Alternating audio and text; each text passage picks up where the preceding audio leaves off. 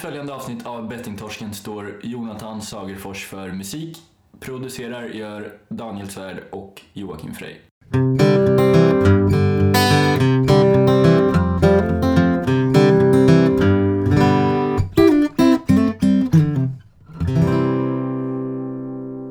Alltså, det här är ju det skummaste jag varit med om. Vad händer? Nej, jag, jag ringde dig och då gick det inte fram en enda signal. Och sen så gick det fram signal en gång och då kom jag till din telefonsvarare. Och nu har du ringt mig tre gånger och lagt på efter en sekund. Och så ringer jag dig. Jag fattar ingenting. Det kan man kalla busringning då. Ja, det är inte bara busringning. Det- är en... Du kommer ihåg när man busringde till folk förr? Det var kul. Ja, det var så jäkla roligt. Och det var då man lärde sig skydda ett nummer. Så ringde man hem till någon som man vet man inte gillar så mycket. Så, så, så svarade deras föräldrar, föräldrar så var de alltid så jävla ar- arga. Så, Andersson? Så bara, ja, så kollade man på dem och "A- Andersson? Är bara arga, Ja. arga. För det fanns någon kod va, på de här eh, gamla fasta telefonerna man kunde slå in stjärna och några grejer. Ja, då stjärna, blev det... var det inte då. stjärna 31 fyrkant eller något sånt där? Jo, det var det nog. Ja. Ja, det min. Men vet du, när vi slutade med det, det var när vi fick tag på något, jag vet inte hur vi fick tag på det, men ljudklipp om en grupp som höll på med det där. Alltså inte så här Hassan kul utan idioter. De hade ringt då till någon eh, kvinna som var hemma och hennes man hade varit iväg och spelat en hockeymatch något långt bort liksom och skulle åka hem över natten och de, deras bus var att eh, lagbussen hade ju kraschat och eh, just hennes man klarade sig tyvärr inte. Och de gick ju så långt och bara fortsatte, fortsatte. Hon var helt förkrossad, bara grät. Alltså, och då, Fan vad hemskt. ja, fruktansvärt. Och då fick, eh, ja då slutade vi med det där. Jag tänkte att eh, nu kommer folk bli jättearga. Mm. Det var en gång, det, var- det här är en annan rolig sak. Du vet när jag var liten, det här är sån lite trauma tror jag. Men då var det, eller jag vet, men, men då var det så att det ringde någon skojare till mig. Eh, Och eh, sa att eh, ja, nu är det, jag ringer från Cloetta och vi har en tävling. Du vet. Vi ringer Mm. ut till de som kan säga kexchoklad snabbast under en kort tid. Eh, vill du vara med i tävlingen så kan du vinna en stor bag med kexchoklad. Vet. Jag bara, jävlar vad bra, det, det vill jag. Eh, och då babblar jag på, du vet, säger du kexchoklad tillräckligt många gånger så blir det ju någonting helt annat. Ja, ja. Eh, och eh, de tyckte väl det var kul, eh, tänker jag. Men jag var ju så här tävling och jag var liten. Jag bara, "Åh, kanske vinner. Så ringde de upp efter några veckor och sa att jag hade vunnit eh, priset, men att eh, priset var fast i posten. Så de drog ut på det här jävla skämtet. Jag förstod ju sen att det inte stämde, för att det var ett skämt. Jaha, men, men vad, blir det, vad blir ordet då när man säger det snabbt? Ja, men det var väl någon sån sex eh, och eller något så här. Jaha, något med, ja ja. De säger kexchoklad till det många gånger så. Ja. Ja, ja. Men eh, där var en- satt du, eh, en tragisk figur och utan choklad. Ja, jag gick till posten du vet i flera dagar och så för de sa att jag hade vunnit. Du vet. De ringde upp sen direkt efter och sa att jag vann. Mm. Och jag var så glad. Eh, Och sen har jag aldrig vunnit sen dess. Uff. Fast jag vann inte ändå. Det var ju skämt. Det är som livet. Det är spelbolagen, det är ju ett skämt. Ja, just det. Ja. bra Ja. koppling. Ja. Hur står det till annars då? Är det bra? Ja, det. Vad kommer det? Var en suck. Eh, ah. Ehm, nej, men det är faktiskt, det är faktiskt eh, bra. Jag är på eh, ett jävla humör alltså. Bra Jaha, humör. Okej. Mm, jag har mycket energi. Jag, eh, ja, jag, jag känner att den här veckan, till att börja med på jobbet, har varit jätte, jättebra. Mm. Känner att jag har kommit in väldigt bra i jobbet, bra kollegor. Eh, jag har fått lite fason på eh, de sköter sig, Mm. lite lugn och ro. Ja, men det känns bra. Och sen, jag vet inte hur det är borta på Regnekusten då, men vi har haft någon form av högsommar här i tre dagar, fyra dagar. Mm. Så det är man ju väldigt glad för Ja, faktiskt. fan vad Ja, härligt. ja. Och Ja. själv? Jo, det går bra. Jag håller på, jag är så jävla fattig va, så att eh, Mm. jag eh, har inte haft, jag håller på att arrangera det här fotbollslaget ju till eh, inomhus, eh, ja, vintersäsongen. Så eh, drar jag ihop det här sjumannalaget. Och Mm. Eh, jag köpte ju in tröjor och sånt där. Men jag är ju så jävla fattig eh, och budgeten är väldigt eh, för alla. Så jag köpte det billigaste fotbolls eller tröjorna jag kunde hitta och så har jag köpt en sån här egen liten färgburk. Eh, så jag håller på att spraymåla alla tröjor efter nummer. Jaha. Ja, ja men eh, det kan väl bli bra.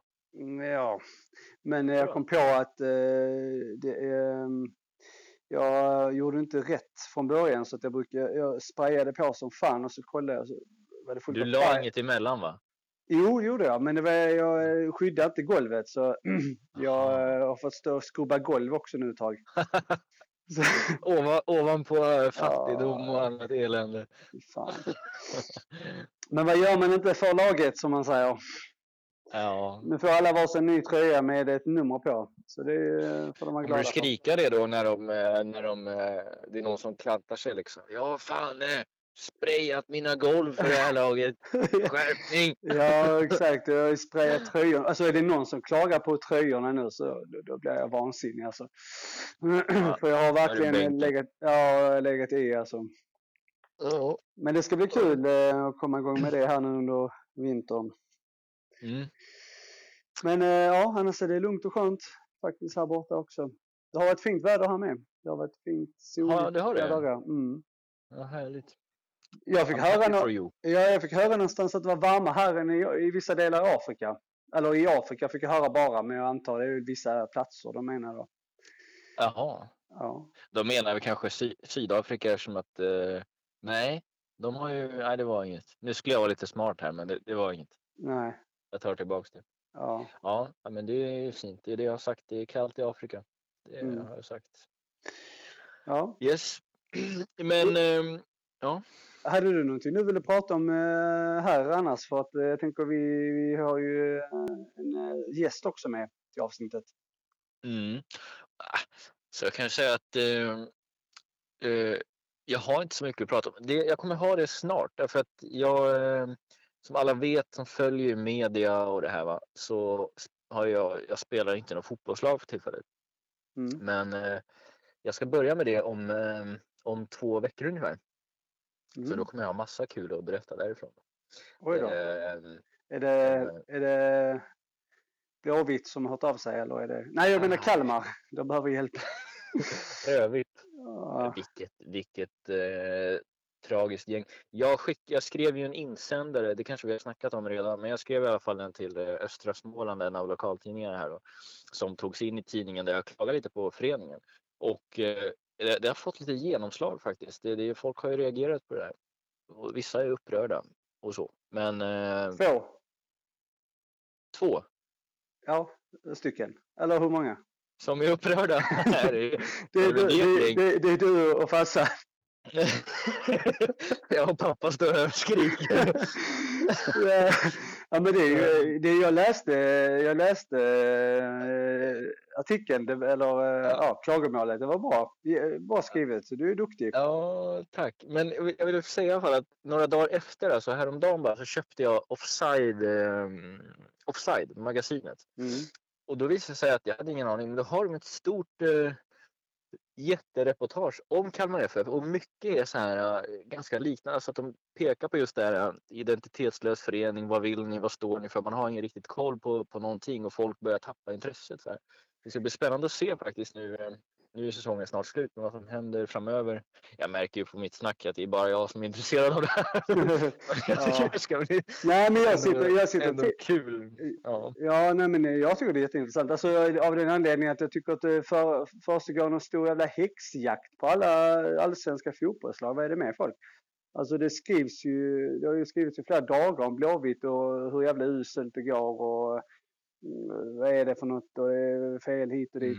Alltså jag tycker det är, får lugna ner sig lite. Alltså, ja, fotboll, det, visst det är ju det är ju livet för många och det är ju för oss också. Men, men det är ju ändå så att det får ju vara någon rimlig nivå på den här. Alltså det blir ju en alltså, häxjakt på riktigt. Jag menar den här um, tränaren, uh, Pojan tror jag han heter i Blåvitt, som um, Mm. de skrev flera dagar om att han skulle få sparken. Någon, ja, någon jävla stolle i, i GP. Nu kommer GP igen. De gör ju inte många rätt där. Men, eh, Som hade skrivit om att han skulle få sparken Eh, han hittar på de här uppgifterna själv.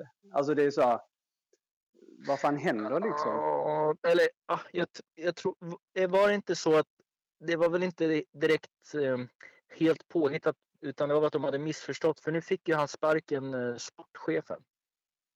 Ja, men det är ju en Eh, jävla skillnad mellan en sportchef och en tränare. Jo, precis. Och det, men, nej, men jag håller med till viss del. Men det är så här att de har fått uppgift från, om att det kommer hända någonting. Någon tung person kommer få kicken. Men sen är det ju fel av dem att eh, liksom kasta ut på första sidan att det är tränaren. Vi vet det och så vidare. Så hade de helt fel. De kunde ha lugnat sig lite. Ja. Men jag tycker också klubbarna måste förstå att de måste ju ändå. Det som jag tycker de verkar inte fatta, kanske framförallt Kalmar FF. Blåvitt har ju ändå många besökare i förhållande till hur dåligt det går på matcherna. Men när folk tappar intresset och känner att klubben inte står för något eller inte gör det bästa av resurserna, då tröttnar man ju. Och de fattar inte att om inte det kommer folk på matchen, då går ju klubbarna i konkurs. Så de måste vara rädda om eh, människorna som följer. Jo, jo, men det är så man får ju alltid följa sitt lag med motgång. Så är det ju alltid. Eh, Jag menar, det, det var ju inte, alltså, det skrevs ju för kort tid sedan om, om BP också, Brommapojkarna, om den här, och visst det kanske med all rätt med, med tränaren där, men då helt plötsligt är man inne och så har de kollat på riktlinjerna, hur deras klubb sköts via deras, ja, det, alltså de, de har en sån röd tråd liksom genom hela mm, klubben som ska genomsyra klubben. Det var några saker i den som inte var rätt. Alltså det är någon sån här häxjakt på fotbollen liksom. Jag förstår liksom inte vad, eh, Mm. Alltså har de inte andra saker som är intressant att skriva om? Jag menar när, det, när man vet och visst man kan kräva som support att sitt lag ska göra det bra men eller man tycker det får man betala en biljett om man vill stötta sitt lag. Men det är ändå så här, där är ju motgångar. Det kan bara vara en vinnare. Alltså kom igen, nästa år så kanske det, det är ert lag som vinner och man får ju kämpa för något så här. Men det, när det blir sån här häxjakt, det fattar jag inte riktigt. Ehm, Mm. jag, blir, jag tror det blir lite för mycket liksom. Man, man har ju rätt att vara upprörd men när median själv skriver saker, inte debattartiklar eller åsiktskolumnerna som fylls av varje supportrar, det är okej. Men, men när Mm. det är median själv, journalisterna som skriver och, och granskar, och, alltså det blir en, vet en häxjakt på något väldigt märkligt sätt. Mm. Ja, det är, men jag tror inte att det alltid handlar om att vinna. Typ så här, för det upplever jag, det är inte bara jag såklart, det är många i min region som har tröttnat på liksom, stadens stora lag. Då. Och det handlar nog inte mycket, så mycket om att vinna, för det är ingen som förväntar sig att den här liten bondklubb ska vinna hela tiden. Utan att det är mer att man vill ha en tydlig identitet. Typ så här, vad står ni för? Vad, vad Mm. vill ni? Vad gör ni? Vad sysslar ni med? Typ Blåvitt är en annan sak, för de kollar ju på 80 och 90-talet och vi, vi, vi ska alltid vinna och de lever ju i en fantasivärld. Liksom. Men Men, Ja, är inte, men, är, men är inte det Sverige ett nötskal? Va? Vad står Sverige för? Politikerna har ju ingen aning själv om vad Sverige är för, hur det ska styras. Och, du vet, alltså det, är ju, ja, det är ett mer komplicerat problem än en fotbollsklubb som ja, går trögt och Mm. de kanske inte har tid och de har eldsjälar själar nog med engagemanget genom som kan ja, någon Johan Greuf som liksom kan berätta hur det ligger till om man förstår en, där finns en röd tråd genom allt. Det är klart Mm. att det är svårt, inte många klubbar, inte ens de största klubbarna i världen har det. Eh, jag vet inte, jag tycker det borde lugna ner sig lite. Det, ja, jag tycker det borde öka. ja. Skicka Ja, ja. på dem någon jakthund. Men eh, yes, eh, vi har en gäst ja. Det har vi ju alltid nästan. Mm, det är en eh, tidigare spelare. Ja, det är Jörgen. Mm, det är Wiberg. Men En makalös om- historia. ja, det är det. Mm, nej, men jag tänkte bara säga, jag vet inte vad man mycket man ska, man ska säga, men du fyllde i det jag tänkte där. Att det är bara att säga helt enkelt att det är, ja, det är, det är värt att höra på.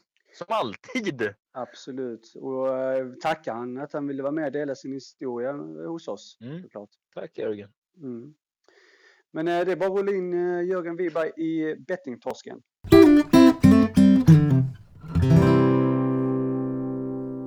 Okej, då är vi här tillsammans med Jörgen. Tja, Hej, hej. hur står det till? Det är mycket bra. Det är mycket bra. Gött att höra.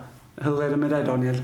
Alla tiders. Är det alla tiders? Yes. Bra. Man är i Malmö. Ja. Det är fint. Fan, det blir stressigt här. Vi är rakt in i intervjun på en gång här. Mm, det gillar jag. Ja. Eh, för de som inte känner till dig Jörgen, vem, vem är du? Ja.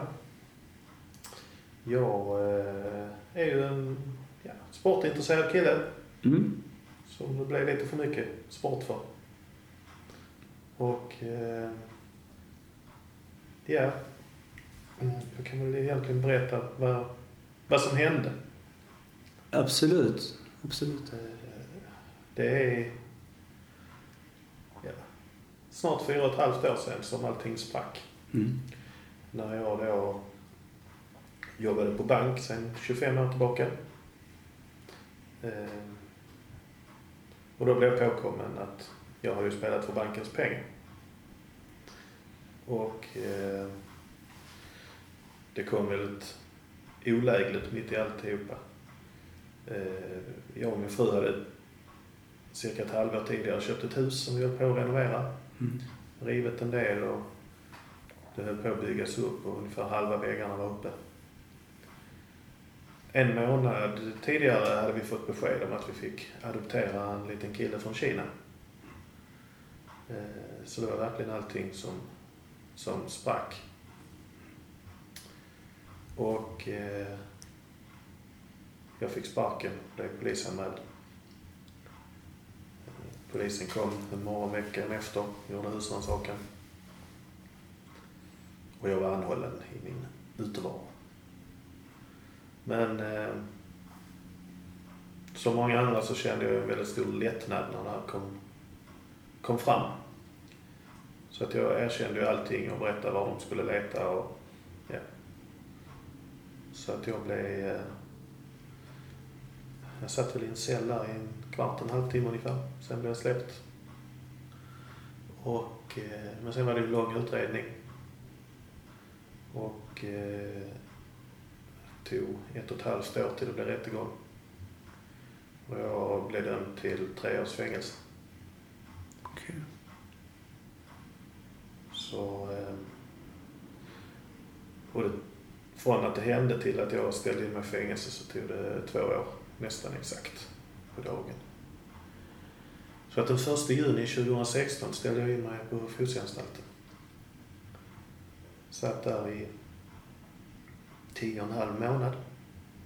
Sen blev jag flyttad till Tygelsjö. Och eh, sen hade jag fotboja i fem och en halv månad. Och blev fri i första juni 18. Och jag hade ju... Jag hade två mål när jag ställde in mig i fängelset. Dels att få någon sorts hjälp med spelberoendet. Mm. Och dels att få någon sysselsättning som jag skulle ha nytta av när jag kom ut.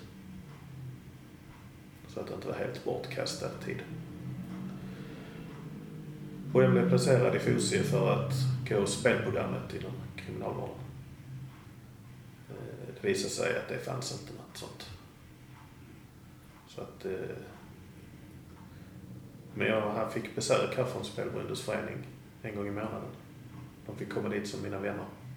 Okej, till, an, alltså till anstalten då? Ja. Okej. Så att vi satt i besöksrum där och pratade lite allmänt. i- Jag hade varit spelfri i två år då, så att det var inte, det var inget akut. Och, Mm.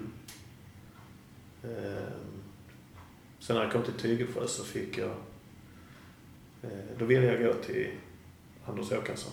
Mm. Men det fick jag inte för de hade inte avtal med kriminalvården. Så att jag fick gå på öppenvårdshuset Gustav. Så en gång i veckan åkte jag in där. Ehm. Ja. Det där är, en, det är min historik. Ja, jag förstår. Uh, usch, det är um, en story. Uh, jag, jag tänkte höra egentligen för att jag vill gå tillbaka. Um, uh, jag vill såklart prata mer om det här, men, men för du pratade innan om dig som person. Du, du är ju sportintresserad. Um, sa du? Ja. Eh, sport, sportkille. Är det någon speciell sport och så här eller är det... Det är ju fotboll som har dominerat. Ja. Och det är Malmö FF eller är det... Ja. Ja, det är det. Wow. Ja. Jag vill bara bekräfta det. Ehm, ja. Hur, men hur, eh, Hur började det för dig när det gäller spelandet? Eh, Är det någonting som har funnits med alltid eller finns det kanske någon tydlig punkt där det kom in i ditt liv? Det har väl funnits med alltid. Eh, sen när det urartar är svårt att säga. Mm. Men eh, eh, det kom ju till en punkt. Från början var det ju lite eh, pengar jag lånade då. Där. Då är den här första gången som det eh, Det var ju dumt den gången. Och sen blev det ju att jag skulle vinna tillbaka dem. Och så, och så blev det en spiral där. Mm. Och till slut gick ju inte det. Så ja, det pågick under tio år. Mm. Alltså det var i vuxna ålder liksom som Ja. du började? Du har ingen... Nej, Nej. jag började spela tidigt. Ja, Du gjorde det? Men för små summor och för skojs skull. Okej. Vet, du när, exakt det började? För för mig började när jag var, jag var ju sju, åtta år när jag började spela. Ja, vad- vad jag kanske kan inte riktigt så tidigt men eh, någonstans på gymnasiet kanske. Mm. Det var väl egentligen då det började komma oddset och Mm. sånt där. Vad tror du att... Varför tror du att just eh, du fastnade i spel? Alltså vi brukar diskutera det ibland och titta på... Ja, man, många har ju kanske sin analys av sig själv och så. Har du tänkt någonting kring det? Ja, när det urartar har jag tänkt på varför det urartar. För innan dess spelade jag som på ett sunt sätt. Mm. Men jag engagerade mig mycket i mitt jobb. Jag var ordförande i en bostadsrättsförening. Jag var eh, lagledare i pingislaget. Och jag engagerar mig väldigt mycket och timmarna räcker inte till för allt det jag tog på mig. Och då flydde jag in i spelandet och då jag mådde bra. För en kort stund. Ehm, Så egentligen var det att komma bort. Jag brukar tänka på att jag kunde lika bra blivit alkoholist. Mm. För det var att komma bort från vardagen och, Mm. och bort från stressen. Har du gjort någon analys om det? Eh, för det där tror jag många kan känna igen sig i, att det är ett flyktbeteende hos många. Liksom.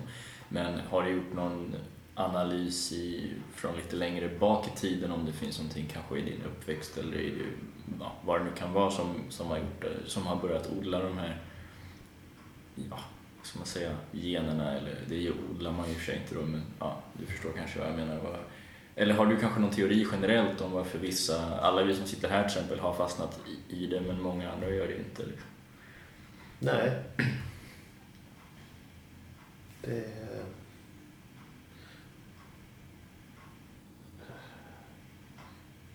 Ja, teorin varför, varför, varför det blev eh, på ett osunt sätt är att det var, eh, jag levde stressigt och Mm.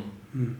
så varför jag började spela det är kanske mina föräldrar har spelat men det är, det är för små pengar och det är Mm. inte på något sjukt sätt. Spelade du på något som du känner till? Eller vad, vad var det för spel som du spelade för något? Det Alltså, var eh, betting på fotboll. För, För du känner till fotboll? Alltså så här, ja. mm. Men det var också, jag spelade... Det gick bra när jag spelade på det jag kände till. Mm. Allsvenskan och Premier League och sånt. Mm. Men problemet var ju att när det där var någon match så spelade jag på division 3 i Chile. Ja, exakt. Man blir expert på det också. Nej. Nej. Men man tror det. Ja. Mm. Ja. Eh, Jag tänkte höra bara hur har... ehm, För det är ju en väldigt kraftfull eh, konsekvens bakom ditt spelande. Ehm, Och eh, jag tänkte höra hur din... Alltså hur har det hanterats? Eller hur, hur har konsekvensen varit för dina anhöriga eller de som är nära dig? Hur, hur, har, hur har det varit? ja, min fru har ju haft en tuff tid när jag har suttit inne. Mm. Eh, straffet har nästan varit värre för henne än för mig. Eh, Sen har min relation med mina föräldrar och min bror eh, fått sig en törn. Mm. Nu är det lite bättre igen. Men eh, ett tag var det inte bra alls. Nej, jag förstår. Så, eh, När du säger fått sig en törn, eh, är det, menar du då kanske i form av tillit och sådana saker eller är det liksom, ja, kanske mer allmänt Skam, bara? Ja. ja, tilliten det den förstår jag ju. Mm. Men sen har det ju varit... Eh, eh, ja, vi hade väldigt tajt förhållande innan men det hade vi inte under en tid och det, ja, det har vi inte riktigt nu heller även om relationen är bra idag. Mm. Har de en större förståelse liksom nu efter allt och hur du själv har hanterat det efter? För, för vad jag förstår nu så är du ju engagerad som resurs på en självhjälpsgrupp. Ja. Ehm, Men har de liksom fått en förståelse har de varit här också och de sett att det verkligen är en sjukdom. Ehm, De har varit här en gång på, vi har haft ett eh, samtal, jag och min fru och mina föräldrar var här på ett samtal men de har inte det eh, riktigt accepterat mm, att det finns spelberoende, att det är en sjukdom. okej. Det är svårt med kunskapen liksom. Det är inte alla som vet om. Alltså det, det Nej, det finns nog mer att, information om det. Mm. Du nämnde att du fick besök när du satt fängelse av eh, spelberoendeförening och sådär. Hur har du förutom det jobbat med din eh, rehabilitering? Är det självhjälpsupplägget eller har du även tagit in an, annan hjälp och sådär? När jag började, när jag fick, eh, ja när jag blev påkommen och fick sparken, så tror jag det var en onsdag. Och torsdagen var helgdag. Och fredagen gick jag hit. Men eh, han var stängt den dagen. Så jag gick tillbaka på måndagen. Och sen var jag på möte på tisdag. Och den första jag träffade när jag kom hit var en kund från banken. Som var här med sin son. Och eh, jag är väldigt... Jag är lite stolt över att jag gick hit igen på måndagen och att jag inte vände i dörren när jag såg det.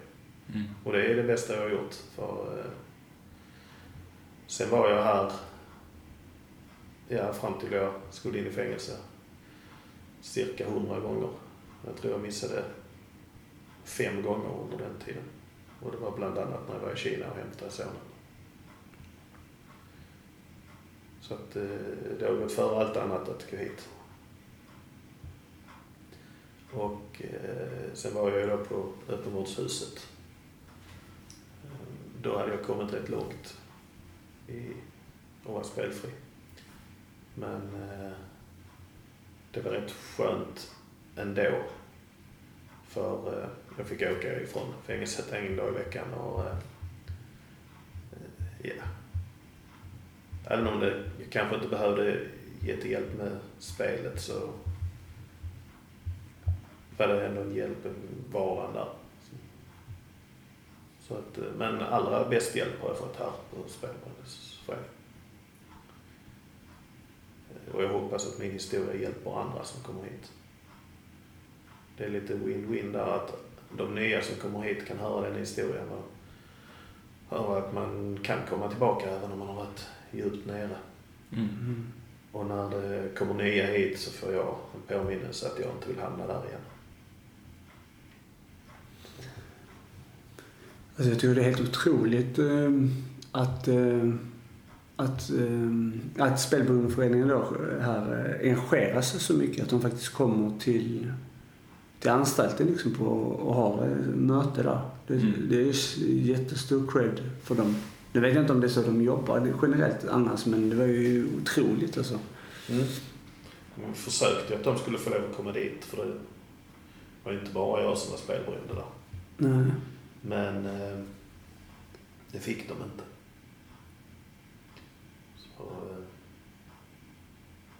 vi löste det på det sättet istället. Mm. Jag tror fortfarande inte de får lov att komma in på fängelset. det är lite konstigt då eftersom att dels som du säger att det fanns fler och sen att eh, jag menar, det är väl fängelsets uppgift också att man ska må bra Rehabilitera. när man, rehabilitera. ja, må bra när man kommer ut och det är väl ingen som eh, mår dåligt av ett sånt besök liksom. Nej, de tyckte istället jag kunde gå något program mot narkotikaberoende. Mm. Men eh, Mm.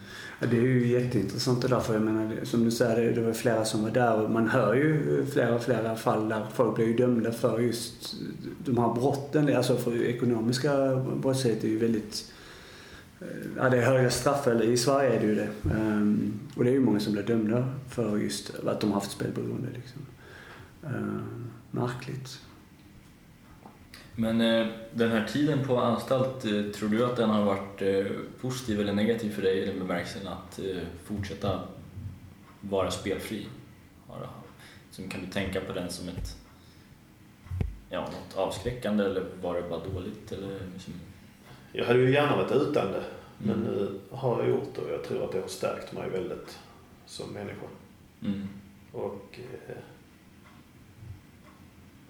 ja, jag, jag vet ju hur konsekvenserna blir om man gör om detta igen. Så eh, jag har alldeles för mycket att förlora för att, för att göra det. Mm.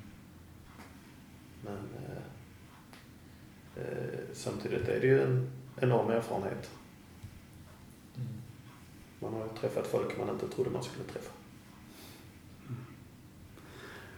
Jag måste bara fråga om det här just, eh, alltså fanns där, nu menar vi, vi pratar ju mycket om det här med ansvar liksom, eh, spelbolag och så här, men just företag, nu jobbar ju du för en bank. Ja. Eh, kunde de sett detta tidigare?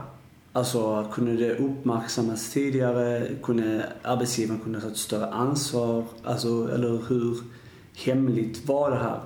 Eh, för, för det diskuteras mycket om det här arbetsgivarnas roll också i spelproblematiken. Och jag tänker när man då jobbar i, i jag har jobbat en del också inom finansvärlden om man säger. Och ehm, det är ju väldigt viktigt tänker jag. Med kontroll och... Så hade de kunnat göra något annat som du säger i efterhand? Ja, det är klart att de kunde. Sen å andra sidan så... Eh, jag fick ju frågor om det någon gång. Och... Men det räckte i stort sett att jag sa att nej men det är inga problem. Mm. Eh, de kunde ju såklart varit tuffare.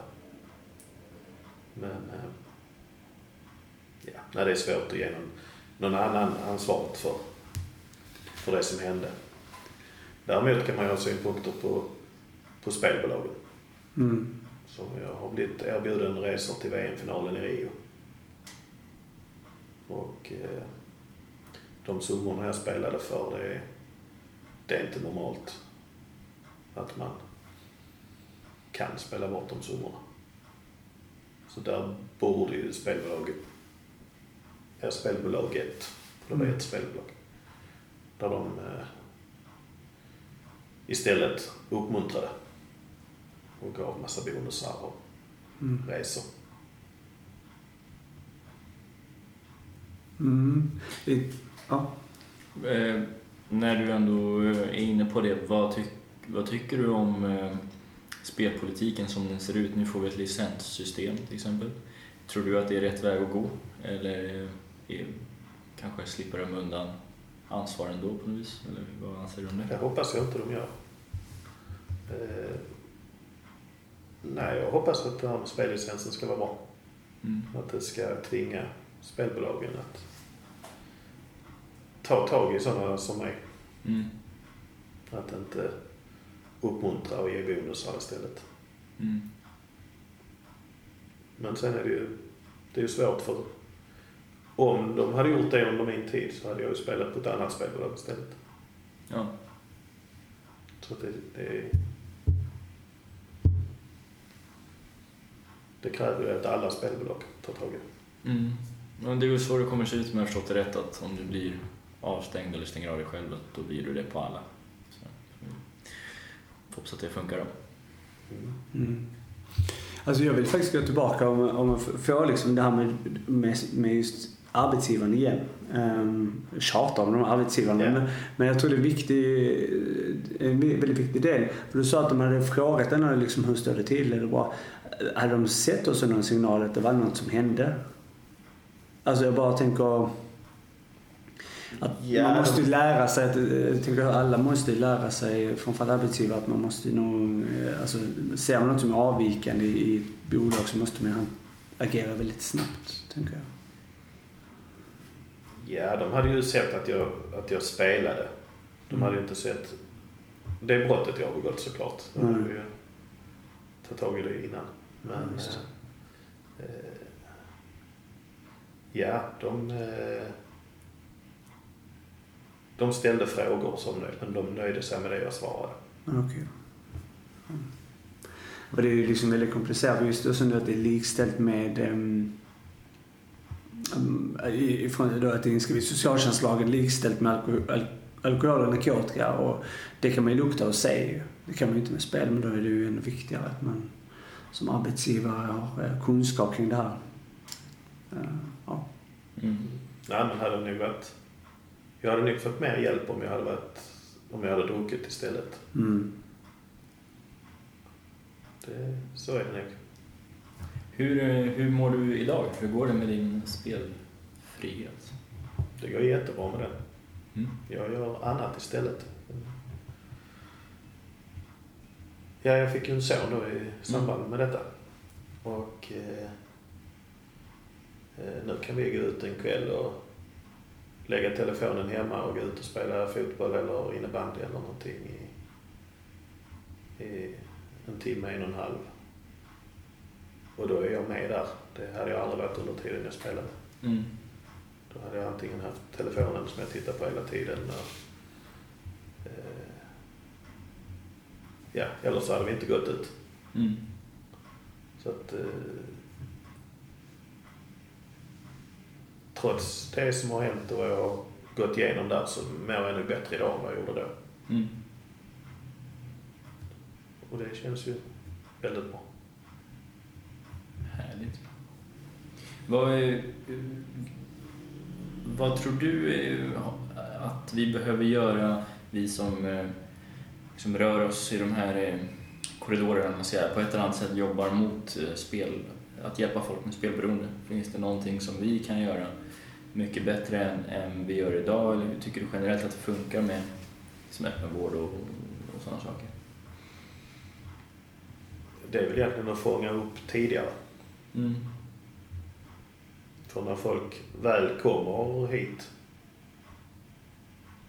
så brukar det gå åt rätt håll efter det. De som vill ha hjälp. Men det, det jag tror är att informationen om att vi finns och det finns hjälp att få och få folk att inse att det är ett problem innan allting har gått åt skogen. Det tror jag. Sen den hjälpen som man får på de här ställena tror jag är bra. Mm. Där har jag inget att, som jag kan säga att man kan göra bättre. För du jobbar som resurs idag, eller jobbar men du hjälper till. Ja. Mm. Eh, har du lust att berätta lite om hur, hur det funkar? Vad innebär det för uppgifter? ja, jag är ju rätt ny som resurs men eftersom jag är här i stort sett varje gång så brukar jag ställa upp när det behövs. Mm. Och eh, ja, det är ju egentligen att leda samtalen och se till att alla blir hörda. Mm. Och eh, att var och en får berätta vad den vill. Och att eh, ja, ta hand lite, lite grann om de nya som kommer hit. För att det är nya nästan varje vecka. Ja, det är väl den uppgiften man har. Mm. Vad, vad upplever du är det svåraste? Du nämnde att du, du är spelfri idag och du gör andra saker istället och det går bra och sådär. Vad har du upplevt har varit det svåraste med att vara spelfri? Är det att liksom fylla tiden eller hitta... Nej, jag har aldrig haft det problemet som nästan alla säger att, att de ska lära sig ha tråkigt. Mm. Eh, Det har jag inte eftersom det hände så mycket samtidigt. Att jag då, eh, Eh, ja.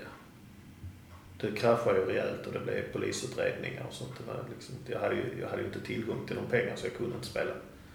Och sen tog det tre månader så hämtade vi vår son.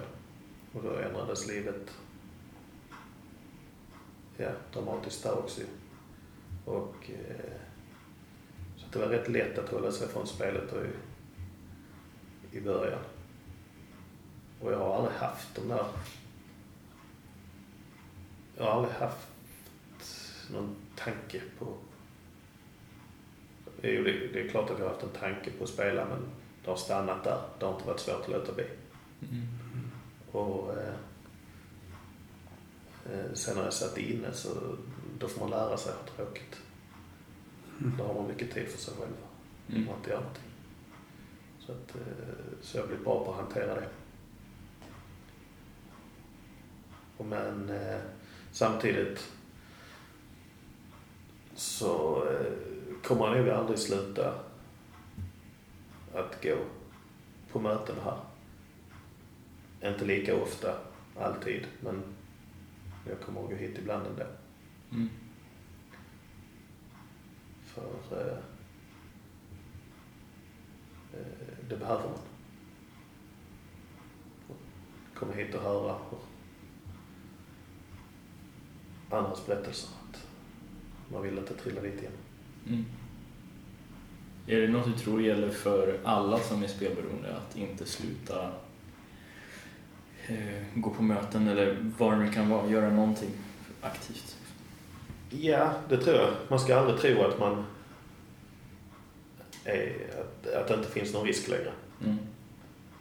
Sen om man ska gå hit varje vecka eller varannan eller en gång i halvåret, det är, det är olika. Mm. Men man ska nog aldrig sluta helt. Mm. Mm. Hur ligger vi till? Ja, vi, eh, ja, vi kan ju runda av, tänker jag. Är det någonting du känner vi har eh, missat att ställa som fråga till dig? Alltså som du tänkte att vi skulle ställa för att du har ett... Nej. Mm. Okej. Eh, Den eh, närmaste framtiden för din del, hur, hur ser den ut? Har du något du vill dela med dig av som du ser fram emot eller har något, något på G?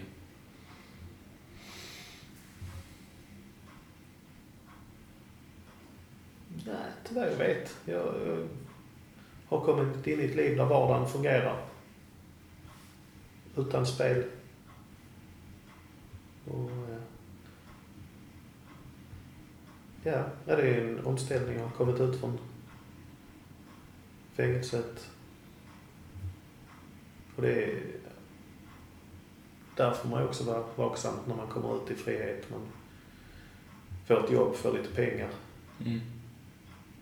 Men det har fungerat bra. Okej Jörgen, en sista fråga då. En sån avrundningsfråga. Eller avslutningsfråga heter det. Avrundningsfråga får vi säga det. Ja.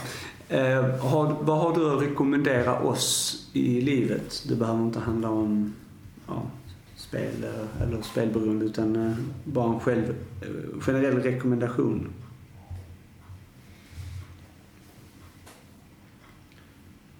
Att ta vara på det livet man har, att leva i nuet.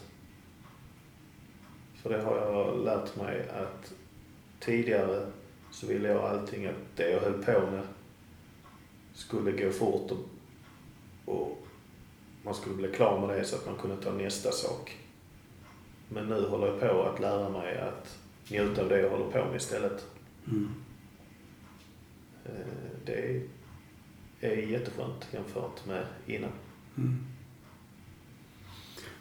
Ja, skönt att stanna upp liksom och så njuter man av det man gör här och nu. Absolut. eh, Och ta vara på den tiden. Och låter det ta den tiden det tar.